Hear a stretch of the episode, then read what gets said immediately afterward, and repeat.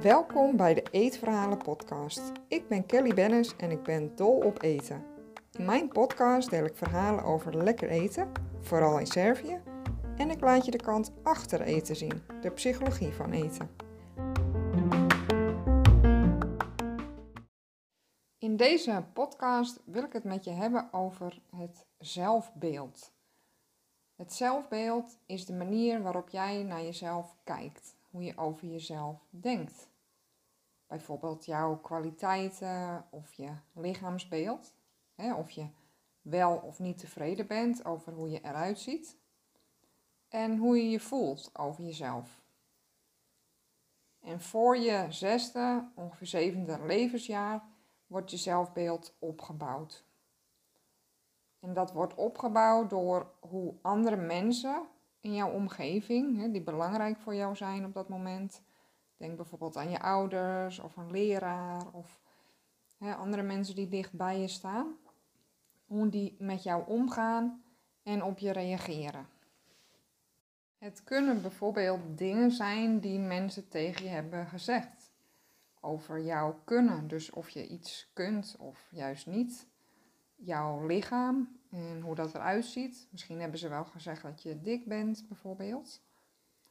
En de rol die eten in jouw gezin en jeugd speelde. Het kan beïnvloed zijn door hoe je als kind benaderd werd met eten. Waren je ouders met diëten bezig? Moest je je bord leeg eten terwijl je misschien wel vol zat?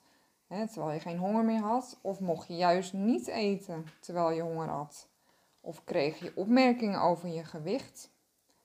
En dit soort dingen zijn dan jouw waarheid geworden. Je gelooft dat die dingen waar zijn die gezegd zijn, omdat op die leeftijd is dat jou aangeleerd. En ja, op die leeftijd kon je nog niet zelf oordelen of dat waar was of niet. En het kan zijn dat je daar nu nog steeds last van hebt en in gelooft. En het grootste deel hiervan herinner je je niet bewust, maar dat is ja, eigenlijk onbewust opgeslagen en ze hebben op jouw leven als volwassene een grote invloed op hoe je over jezelf denkt. En over hoe je je over jezelf voelt en wat je doet. Ja, en als je ja, vaak negatieve dingen hebt meegemaakt of opmerking hebt gekregen of dat dat elke keer weer bevestigd wordt, dan draagt dat bij aan jouw ja, zelfbeeld, ja, wat dus op een eigenlijk negatieve manier wordt gevormd of laag zelfbeeld. Hè? Zo kan je het ook noemen.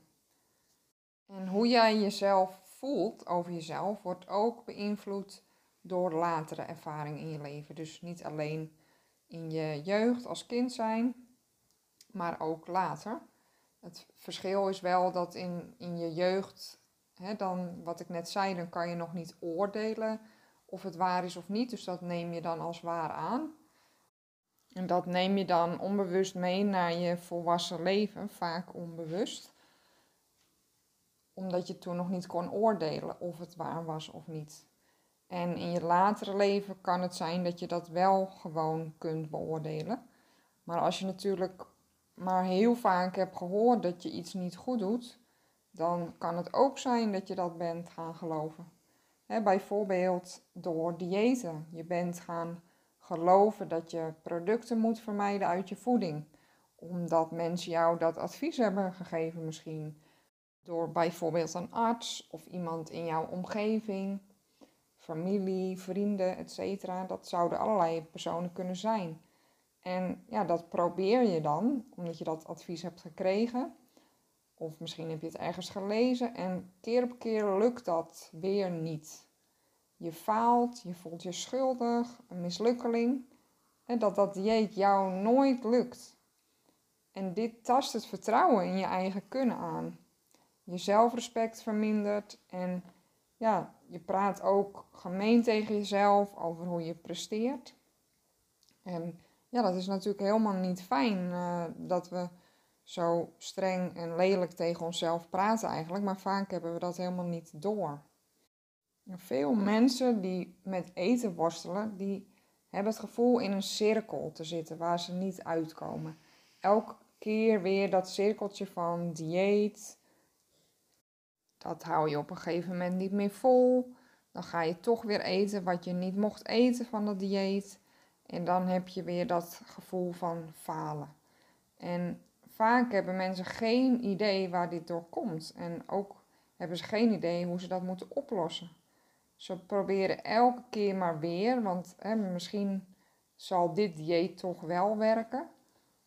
En als het dan weer niet lukt, dan denken ze dat ze geen doorzettingsvermogen hebben of geen wilskracht. Dat ze slap zijn of geen ruggengraat hebben zelfs. Ik heb dat best wel vaak gehoord, dat uh, mensen die ik coachen, dat, die dat zeiden. Maar als je worstelt met eten, dan is het probleem niet het eten zelf. Daar zit iets achter.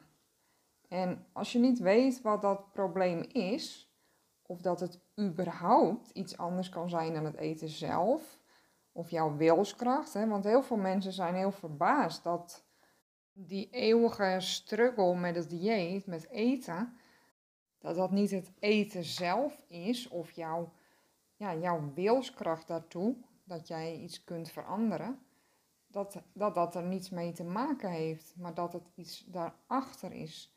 Ja, en als je dat niet weet, dan blijf je in die cirkel hangen. Als je geen oorzaak ziet of überhaupt niet weet dat er een andere oorzaak is, dat die bestaat, dan zie je ook geen oplossing. En dan komt er natuurlijk ook geen oplossing als je ja, niet van het bestaan af weet of ja, niet het idee hebt dat die er is. Dan, dan kan je het ook niet zien. En een van die oorzaken van jouw worstelingen met eten, dat kan een laag zelfbeeld zijn. Maar daar ben je niet altijd van bewust. Het kan ook zijn dat er een eetstoornis ontstaat door je lage zelfbeeld. Een laag zelfbeeld maakt het ook moeilijker om goed voor jezelf te zorgen. Denk maar bijvoorbeeld als er een berm vol met afval ligt, dan gooien mensen daar ook heel makkelijk nog weer meer afval bij. Maar als het heel ja, netjes is en, en schoon en er mooi uitziet, dan, ja, dan komt daar minder snel afval bij. Als je dat vertaalt naar jezelf en stel dat jouw zelfbeeld dus laag is, dus dat je jezelf niet mooi vindt, dat je jezelf niet waard vindt om goed voor jezelf te zorgen. Eh, het lukt toch niet. Je hebt weinig vertrouwen in jezelf. Hè? Dat je jouw situatie kunt veranderen, dat je die kunt doorbreken. Dan maakt het het natuurlijk ook moeilijk om goed voor jezelf te zorgen. En een dieet volgen is eigenlijk een signaal aan jezelf van een gebrek aan vertrouwen. Dat jij het niet aan zou kunnen om alle voeding uh, te kunnen eten, omdat dat dan zogenaamd mis zou gaan. En ja, er zijn een heleboel dingen die kunnen helpen bij het verbeteren van je zelfbeeld. En daarmee dus ook de relatie met eten en jezelf. En een van die stappen daarin is het jezelf toestaan alles te mogen eten en drinken. Op die manier ga je positieve ervaringen opbouwen met eten waardoor je ook weer het vertrouwen in jouzelf gaat opbouwen. Nu denk je misschien mezelf toestaan alles te eten. Nou, dat kan echt niet, want dan kan ik niet meer stoppen met eten. Dat is een angst die heel veel mensen hebben, die hier ja, overwegen of mee te beginnen of die daaraan willen beginnen. In podcast 42 leg ik daar uh, heel veel over uit over intuïtief eten of vrij eten, zodat je daar meer over te weten komt. Bij het verbeteren van je zelfbeeld gaat het niet alleen om hoe jij naar jezelf kijkt en hoe je jezelf leert accepteren en waarderen, maar ook het leren omgaan met de wereld om je heen en de mensen daarin. Want we leven in een wereld waarin je vaak veel opmerkingen krijgt over je lichaam, of je manier van eten, hoe jij omgaat met eten. Mensen hebben vaak een ongevraagd oordeel daarover. En ja, helaas kun je dat niet veranderen, meestal. Je kunt het natuurlijk altijd aangeven, maar ja, bijvoorbeeld vreemden op straat, ja, die zouden dat altijd kunnen blijven zeggen. Dus is ook uh, belangrijk dat je leert omgaan met dat soort reacties. Hoe ja, oneerlijk en hoe erg dat eigenlijk ook is. Maar als je daar ja, jezelf de ruimte voor geeft om daar ook anders mee om te leren gaan, dan kan dat ook heel veel schelen. Want dat kan natuurlijk heel veel pijn doen, dat soort opmerkingen. In mijn online cursus bied ik modules aan die gaan over je zelfbeeld en ook de invloed van anderen op jouw zelfbeeld. En dat allemaal in relatie tot jouw worstelingen met eten of met eetbuien. En met behulp van tekst en vragen in deze modules, heel veel vragen, krijg je hier inzicht in hoe dat bij jou zit. En op die manier heb je een basis van waaruit je verder kunt werken hieraan, om je zelfbeeld verder te versterken. Bijvoorbeeld met behulp van een psycholoog of een therapeut die je hier verder bij kan helpen. Mocht je meer informatie willen over deze cursus, bevat niet alleen uh, zelfbeeld, maar ook een heleboel andere modules die ook de oorzaak van jouw eetprobleem uh, achterhalen of jouw struggelingen met eten.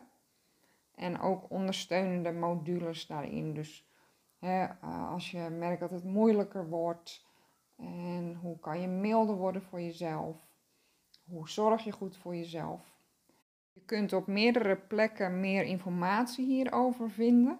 In podcast 40 kom ik hier uitgebreid op terug, waarin ik meer uitleg over mijn manieren van coaching bij uh, eetproblemen en eetstoornissen.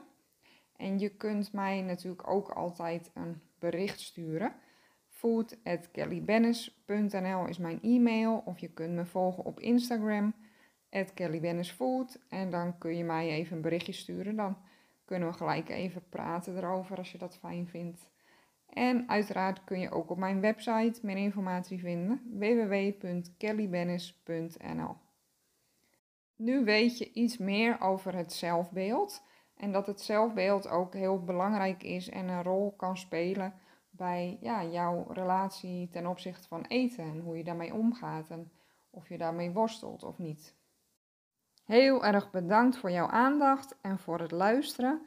En als ik iets voor je kan doen, je hierbij kan ondersteunen of als je een vraag hebt, laat het me weten. Ik uh, beantwoord jouw vraag heel erg graag. Tot de volgende aflevering.